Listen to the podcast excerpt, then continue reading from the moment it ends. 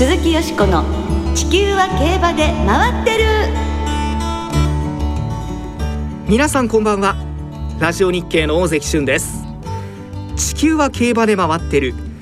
この番組は鈴木よしこさんをパーソナリティに週末の重賞レースの展望や競馬界のさまざまな情報をお届けしていますが今週よしこさんは電話でのご出演となります。では早速呼んでみたいと思います。よしこさん。はい、こんばんは。鈴木よしこです。皆さんお元気でいらっしゃいますか？今週も電話で失礼いたしますが、最後までどうぞよろしくお付き合いくださいませ。そして大関さん、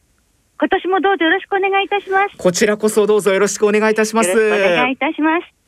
今日はまず北海道から届いた嬉しい話題をお伝えしたいと思いますはい、2020年に無敗のクラシック三冠を達成したコントレイルの初年度3区が23日日高町の下神戸牧場で誕生しました。はい、お母さんがアルゼンチンの G1 勝ち馬スウィーティーガールで顔には大きな粒子性がある可愛い影の牝馬が生まれました。はい、動画をね、見ましたけれども、品があって可愛い、なんかあの毛並みの良さっていうのも感じました。ええねえ、いい子馬ですね。えほっこりするような私も見たんですけれどもね、えねえ、牝馬でしたね。うん。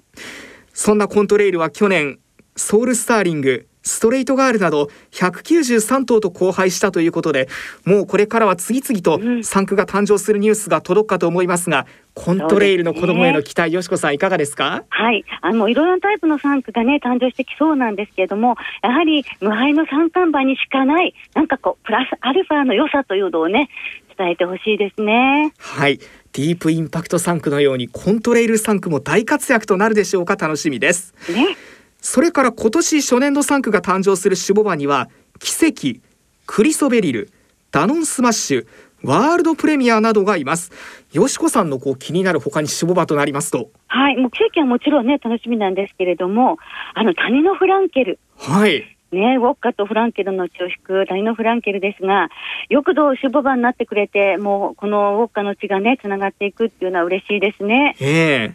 それからグランアレグリアね、はい24日に初号産んだんですね、お母さんになりましたね。はい父、エピファネイアのボバ。こちらもなんか可愛らしかったですね。はいね、可愛らしいですね。ええ現役時代をこう見たことがあるお父さんやお母さんがこう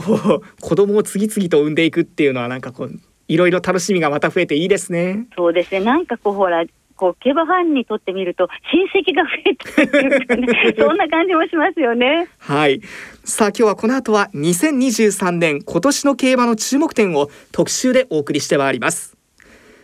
鈴木よしこの地球は競馬で回ってる。この番組は JRA 日本中央競馬会の提供でお送りします。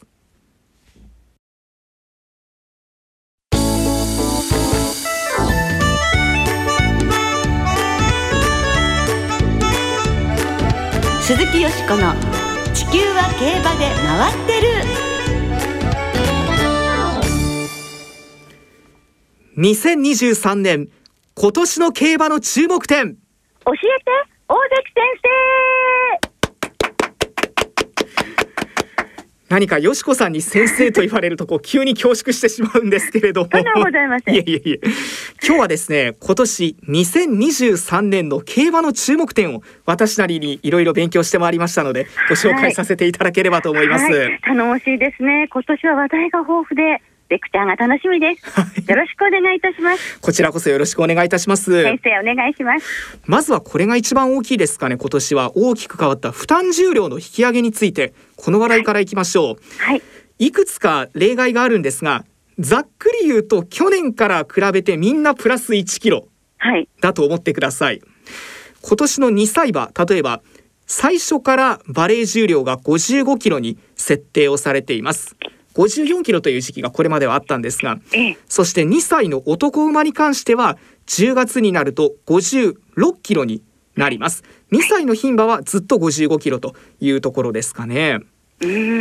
そしてレースでは一番軽い斤量平地のオープンだと48キロになっていたんですがこれがはい。1キロ増えて49キロになります、ええ。それ以外は49キロが一番軽かったのが50キロになるということでうん。1キロずつ重くなるということになるんですね、ええ。ですからもうご存知かと思いますが一般の普通の平場線でも定量が58キロというところが増えていますしオープンになると負担重量60キロという馬ももうだいぶ出てきていますからね。そうですね。増えても本当に頑張ってね、勝ってる馬もいますしね。はい。ちょっと真夏の時にね、少しかわいそうかなって思いますけれども、頑張ってもらうという感じですね。はい。そして多くの G1 ではこの基礎重量の1キロ引き上げが実施されることで、コバの男馬、ボバの定量が57キロだった G1 は定量が58キロになります。ですから来月のフェブラリーステークスなどは、ボバが58キロ、牝馬が56キロの定量戦になるということになるんですね。はい。続いてその G1 にもかかってくる賞金についていきましょう。今年から大幅に増額されました。え有馬記念とジャパンカップの一着本賞金は4億円から5億円になります。記念すべき今年は90回目となる日本ダービーは2億円から3億円。皐月賞菊花賞はもともとが1億5000万円でしたが2億円に増額となります、はい。これまで1億円だった三冠ボーナスも3億円となってさらに牝馬のクラシック桜花賞とオークスがそれぞれ1000万円ずつ増えます秋華賞を含めた三冠牝馬には1億円のボーナスが与えられることになりました。夢がありますね。ね本当ですね。あの、私たちに直接関係があるかというと、そうじゃないかもしれないんですけど、でも聞くだけで、ゾクゾクします。うん。ね。このボーナスをこう受け取る馬が今年出てくるのかというのもまたクラシックの楽しみになってくるかと思いますそうねですね。そしてシオンステークスが G3 から G2 になります毎年秋に新潟で行われている牝馬限定の新潟牝馬ステークスはリステッドレースにそれぞれ格付けされることになりましたはい。ここからはそれから時系列で今年の競馬の注目点をご紹介していきましょうはい。直近で一番大きいのはこれでしょうか2月いっぱいで福永雄一騎手が引退調教師になるというところですね、はい。定年を迎える調教師の方が5人いらっしゃいまして立東の橋田充調教師南井克美調教師池添兼夫調教師五十嵐忠夫調教師美穂では大江原聡調教師5人がついに定年を迎えるということになりますはい。南井克美調教師もなんですね。そうですねあとうん。サイレン鈴鹿の橋田充調教師がついに定年なんだっていうのそが、うですね。あっという間なんだなっていう気がしますが、うん。毎年ね、この時期はちょっとそういう意味では本当切ないですよね。はいはい。ただ引退する人がいれば新しく入ってくる人もいます3月から開業する調教師は立東西園翔太調教師小栗実調教師尾形勉調教師美穂では上原裕樹調教師の4人ですそしてジョッキーですねデビューを迎える競馬学校39期新人騎士は女性騎手2人を含む6人いますから今年の3月以降は女性騎手が JRA トータルでも6人にまた増えるんですね。ね、さらに華やかになっていいですね。ねえ、6人揃い踏みというのがいつ見られるかというのもまた楽しみになってくるかなと思いますねそうですね。3月25日からはそして JRA のホームページにおいて全レースのライブ配信が始まりますそして上半期これも大きいですね。4月22日土曜日にはいよいよお待ちかね京都競馬場がグランドオープンを迎えます。もう3ヶ月もないくらいの時期まで来ました。次の週には早速春の天皇賞があります。愛称はセンテニアルパーク京都競馬場。センテニアルというのは100年のとか100周年のという意味の英語です。2025年で現在の淀に競馬場が開設されて100周年を迎えることにちなんでいますそして新スタンドはゴールサイド。旧ビッグスワンの愛称だった方がステーションサイドと呼び分けられることになっています。はい。またパドックが京都といえばあのまん丸のうん。パドックがとても特徴的だったんですが、えー、新しい競馬場では見やすさを追求した楕円形のパドックに生まれ変わりまして2階には360度のパドックを取り囲むパドックリングが新設されます新しい京都競馬場は馬化投票つまりキャッシュレス投票中心の発売になっています投票窓口そのものは従来よりも18箇所増えるんですが現金投票のできる窓口が半分以下に減少となるんだそうです。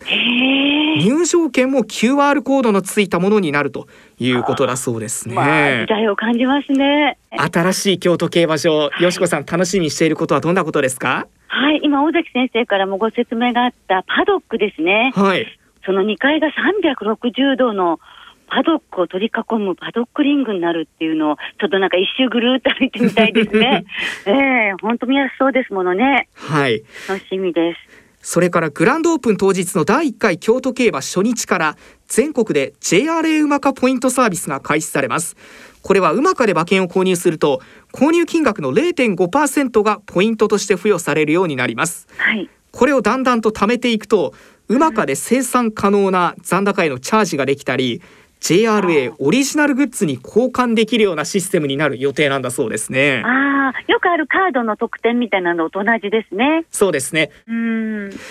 そしてこれも大きいですかね4月22日から同じく去年8月に札幌競馬場で導入実験が行われたトラッキングシステムの本格的な導入も予定されていますあのアメリカのレースなどであの画面の下にこう数字が動いて出てくる、うんあのシステムですねそうですね。もう本当にあの各馬の位置取りが瞬時に分かるようになるということですから、これは嬉しいですよね。はいそして来年2024年からダート3歳三冠が創設されることに先駆けてダートの2歳路線が今年の秋から見直しが行われますはい。来年の兵庫チャンピオンシップ1400メートルに短縮されるこの一戦に向けた重賞級の認定戦ネクストスター競争が新しく作られます。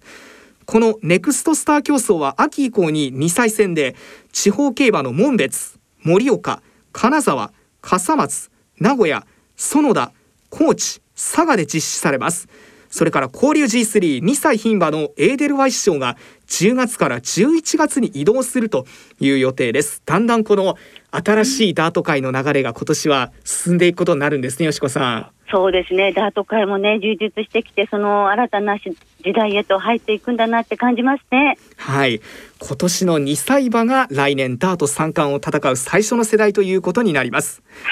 ここまでは国内の競馬の話題をご紹介してきましたが今年も多くの日本馬が海外のビッグレースに参戦するプランもあるようですまずは来月の2月25日に行われるサウジカップで招待を受諾したという報道がだいぶ出てきていますダート1800メートルのサウジカップにパンサラッサ。ジュンライトボルト、カフェファラオ、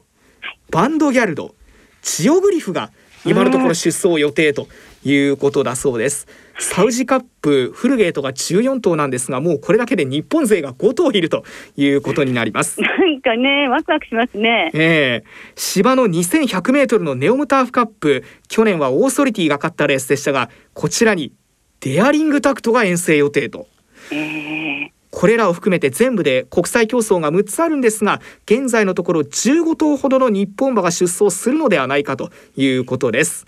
中でも注目はダート 1200m 戦リアードダートスプリント。この2月でジョッキーを引退します。福永雄一騎手がリメイクに騎乗予定。福永雄一騎手にとって現役最後の騎乗はどうやらサウジアラビアになりそうなんですね。あ日本のファンにとってはね、あの実際に最後の騎乗を生で見られないっていうのが、日本で見られないっていうのは、ちょっと寂しいですけれどもね、なんかこれもその、海外で鞭を置くっていうのもね、まあ、されてることですわね。はい、まあ、それだけこう依頼が来るという福永騎手の名手たるゆえんが何かわかるような気がしますけれどもね。他にも海外参戦予定の日本馬今の段階で出てきているものを挙げてみますと年度代表馬のイクイノックスが3月25日のドバイシーマクラシックとドバイターフに予備登録だそうです去年の日本ダービーはドーデュース2月の京都記念からドバイターフを予定しています。それからタイトルホルダー春には国内戦専念という報道が出ているんですが11月5日ロサンゼルスのサンタアニタパーク競馬場で行われるブリーダーズカップターフに出走するプランもあるということです。ブリーダーズカップは今年が記念すべき40回目。今年は西海岸サンタアニタパーク競馬場が舞台となりますはい、そうですね。海外挑戦という意味ではよしこさん期待のほどはいかがですか？はい、タイトルホルダーのこのアメリカ挑戦っていうのもすごくあの楽しみなんですよね。あのデラメンテ自体がお父さんのデラメンテは骨折などがありまして現役時代に全ての力を発揮できたわけではなかったので後を継ぐ産区たちによる海外勝利というのをね今年はぜひ見たいと思っています。はいラブズオンリー・ユーマルシュロレーヌ以来のプリーダーズカップ制覇日本勢による快挙の瞬間が見られるでしょうか。ということで私なりの2023年の競馬の注目点を駆け足ですが紹介させてもらったんですが今年はとにかく話題が豊富です。まだまだちょっと紹介したいことはいっぱいあったんですけれどもね、よしこさんいかがでしたか？はい、もう分かりやすい大関先生のご説明で、今年の競馬の注目点がよく分かりましたし、今年の競馬がより楽しみになりました。ありがとうございます。はい、もう本当こちらこそありがとうございました。はい、私もぜひ今年はあの素晴らしいシーンに実況でいっぱい立ち会えることを楽しみにしたいなと思います。はいうんありがとうございましたこちらも。期待しております。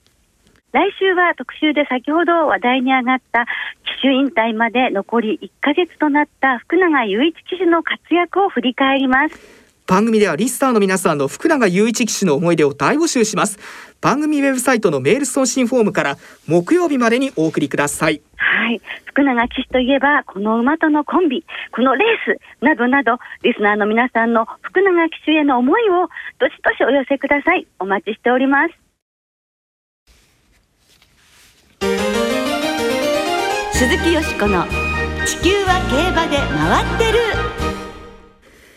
ここからは週末に行われる重賞を展望していきます。先週予想した東海ステークス。よしこさんは本命プロミストウォリア生まれ4点で歴史おめでとうございます。どうもありがとうございます。ねえ、もう。4点で生まれん970円お見事でございました。ありがとうございます。勝ったプロミストウォリア3度の骨折を克服しての重賞制覇それから2着の萩のアレグリアスもクッケーンで1年8ヶ月休んでいたような馬これはよしこさん励まされたようなレースだったんじゃないですか？本当ですよ。もうなんか、二頭とも観難進行を乗り越えて、こう、悟りを開いたかのような、もう表情でしたものね。はいあのね、もう私、粗骨者でしょ骨粗骨症なんですよ。もう、ですから、大いに、もう元気、力を与えてもらいました。おめでとうございます、はい。今週は日曜日に東京で根岸ステークス中京ではシルクロードステークスが行われますまずは東京で行われるダート 1400m の G3 根岸ステークスの展望です。1着馬には G1 フェブラリーステークスへの優先出走権が与えられます。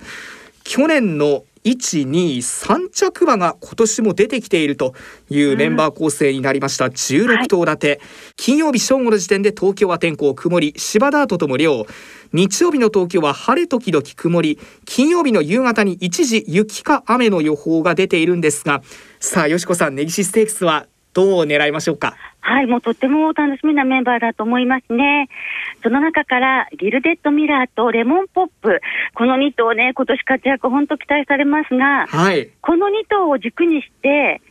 3連複で4頭流したいと思っていて、はい。まず4歳馬の2頭、バトルクライと石風、それからダイナカール一族、アドマイアルプスと、北高タルマエサンク、レディーバグ。はい。で行きたいと思っております。どうでしょう？大関さんは？13番レモンポップがやはりここでいい競馬をしてフェブラリーステークスに行ってほしいなとうん。いうところなんですよね、武蔵野ステークスも勝ったも同然のような花差でしたし、ええ。その前のペルセウスステークスがとにかく強かったのでこのコースがとにかく得意ですからええ。ここでいい形でフェブラリーステークスに行ってほしいなという期待込みでレモンポップかなと思ってます。はい。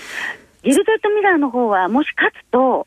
牝馬としては2000年のブロードアピール以外、23年ぶりの勝利ですって。おおそんなにもう勝ってなかったんですね牝馬が。ね、ええはい。注目ですねうん、応援したくなりますね。はいはい。続いては中京競馬場で日曜日に行われる芝 1200m ハンデ戦の G3 高松宮記念につながってくる重賞シルクロードステークスを展望していきましょう。シルクロードステークス今年は15頭での争いとなりました。はい。スプリンターズステークスでも人気を集めたナムラクレアそして2着だったウィン・マーベル。勢いがある東進マカオマットクールといった4歳馬。こちらも好メンバーが集結した印象があります金曜日の正午の時点で中京は天候雪なんですね、うん。芝もダートもコンディションは良です、29日日曜日中京は晴れ時々曇り雪または雨は金曜夕方までという見込みだそうですけれどもねはい。さあよしこさんこちらはいかがでしょこちらはもうグルービットですよね。はい前走オープン戦を制しまして、力のあるところを見せてくれました。3年5ヶ月ぶりの勝利で、なんかちょっと、あの、VTR でこう、本人の顔見てたら、こう、勝ったっていうことで、自信をつけたというか、なんか意識が変わってるはずだっていう気がいたしましたので、えー斤量ね、1.5キロ増えて58.5厳しいですけど、なんとか克服してほしいと思います。グルービットから4歳馬に、東進マカオ、ナムラクレア、ウィンマーベル、マットクールにマレンで流しまして、もう一頭の4歳馬は今村聖那騎手騎乗のテームスパーダ、はい。頑張れ馬券で応援します。はい、大関さんはいかがですか？連勝中の馬は負けるまで買えという格言もありますのではい、8番のマットクール。はい、とにかくこのコースにも相性がいいですし、ええ前回こう少し控える競馬をして勝ったというところにも成長を感じるので、そうですねここは連勝を伸ばして高松宮記念にぜひ行ってほしいなという期待込みでこちらを狙ってみようかなと思いますね。はい、ではリスターの皆さんからいただいた予想もたくさんありますのでご紹介しましょう。はい、お願いします。ナチュラーレさんです。先週ドクターコパさんのキーホルダーが届きました。当選して嬉しかったです。ありがとうございますと。おめでとうございます。先週は仕事で馬券を購入できなかったので、今週はドクターコパさんのパワーで馬券が当たりそうです。ネギシステークスはレモンポップ、シルクロードステークスはマッドクールでということですね。ちなみにプレゼントが届きましたという投稿は6月のじゅんさんからもいただいてます。あ、はい、よかったです。当たった方おめでとうございます。おめでとうございます。三宮の独身貴族さん。今週根岸ステークスを見に神戸から遠征します。根岸ステークスの本命はレモンポップ。シルクロードステークスはナムラクレア。56.5キロならなんとかこなしてくれるのではと思っています。ともさん根岸ステークスミルコさんが乗る4歳は赤風。シルクロードステークスはロードカナロアの子供キルロードを応援しますと。声チュラさんよしこさんこんばんは。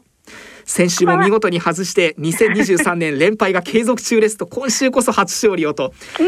ネギシステークスはた頑張れ。頑張ってほしい。ネギシステークスはタガノビューティーシルクロードステークスはマットクールと。中央競馬ワイド中継さんネギシステークスはアドマイヤルプスエアアルマスギルデッドミラー電光リジエールバトルクライレモンポップのボックス。シルクロードステークスはウィンマーベルグルービットジャスパージャック東進マカオのボックスということですね。もう一つゾウタンさんからこんなお便りが来てます。はい、大久保正明調教師の訃報が今週届きました。はい、管理馬の中で個人的には三冠を取った成田ブライアンとシルクジャスティスが印象に残っています大久保ファミリーのイズムは息子の大久保隆二調教師孫の大久保優雅騎手が引き継いでくれると思うのでゆっくり休んでくださいと声をかけたいです。ご冥福をお祈りいたしますということで、はい。よしこさん大久保正明調教師のこの活躍した馬となりますと、ええもちろん成田ブライアンもそうなんですけれども、あの1991年、東海帝王が勝ったダービーの時に、あのイーデ・セゾン、イーデ・シビア、イーデ・サタンと3頭のあの管理場を出走されたことがあるんですね。はいそういうこととか、メジロパーマーですとか、それから中央全10条に出走した牝馬の山の白菊っていう馬も私は記憶に残っています。重賞も参照したんです。はいですから大久保正明調教師というと、もう個性派を育てる、もう馬の個性を重んじる調教師っていう、そういう印象が深い方でいらっしゃいます、私にとっては。はいあの大きな、ね、足跡を残されたと思います。ご冥福を心からお祈り申し上げます。はい。というところでたくさん今週もよしこさんお便りいただきました。ねえ本当です。いつもたくさんね、予想いただいていて、時間の都合で全てご紹介できなくて、本当に申し訳ございません。皆さんいつもありがとうございます。ありがとうございます。なおこの番組は金曜日のお昼過ぎに収録しています。その後発表された出走取り消し機種変更などについては JRA のウェブサイトなどでご確認ください。また住所予想はメール送信フォームから金曜日の正午までにお送りください。はい、お願いいたします。来週は東京新聞杯北柳賞の展望を中心にお届けします。そして福永雄一騎手のデビューから27年間の活躍を特集で振り返ります。お聞きの皆さんの予想、そして福永雄一騎手の思い出もぜひ教えてください。お待ちしております。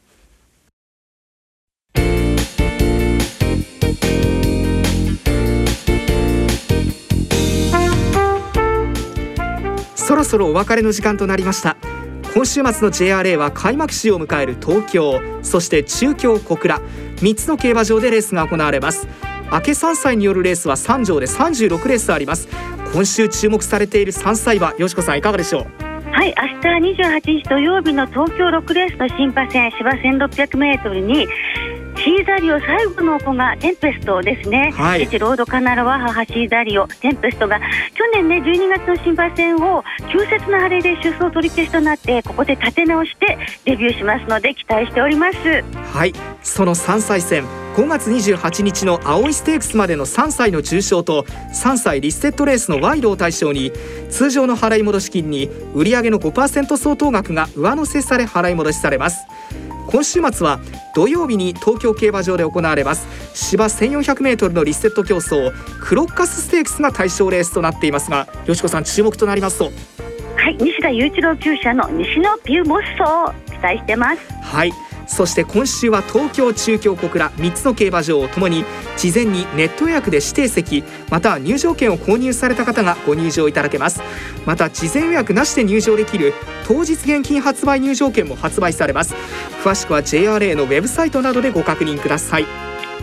それでは皆様暖かくして週末の競馬存分にお楽しみください。お相手は鈴木よしこと大関俊でした。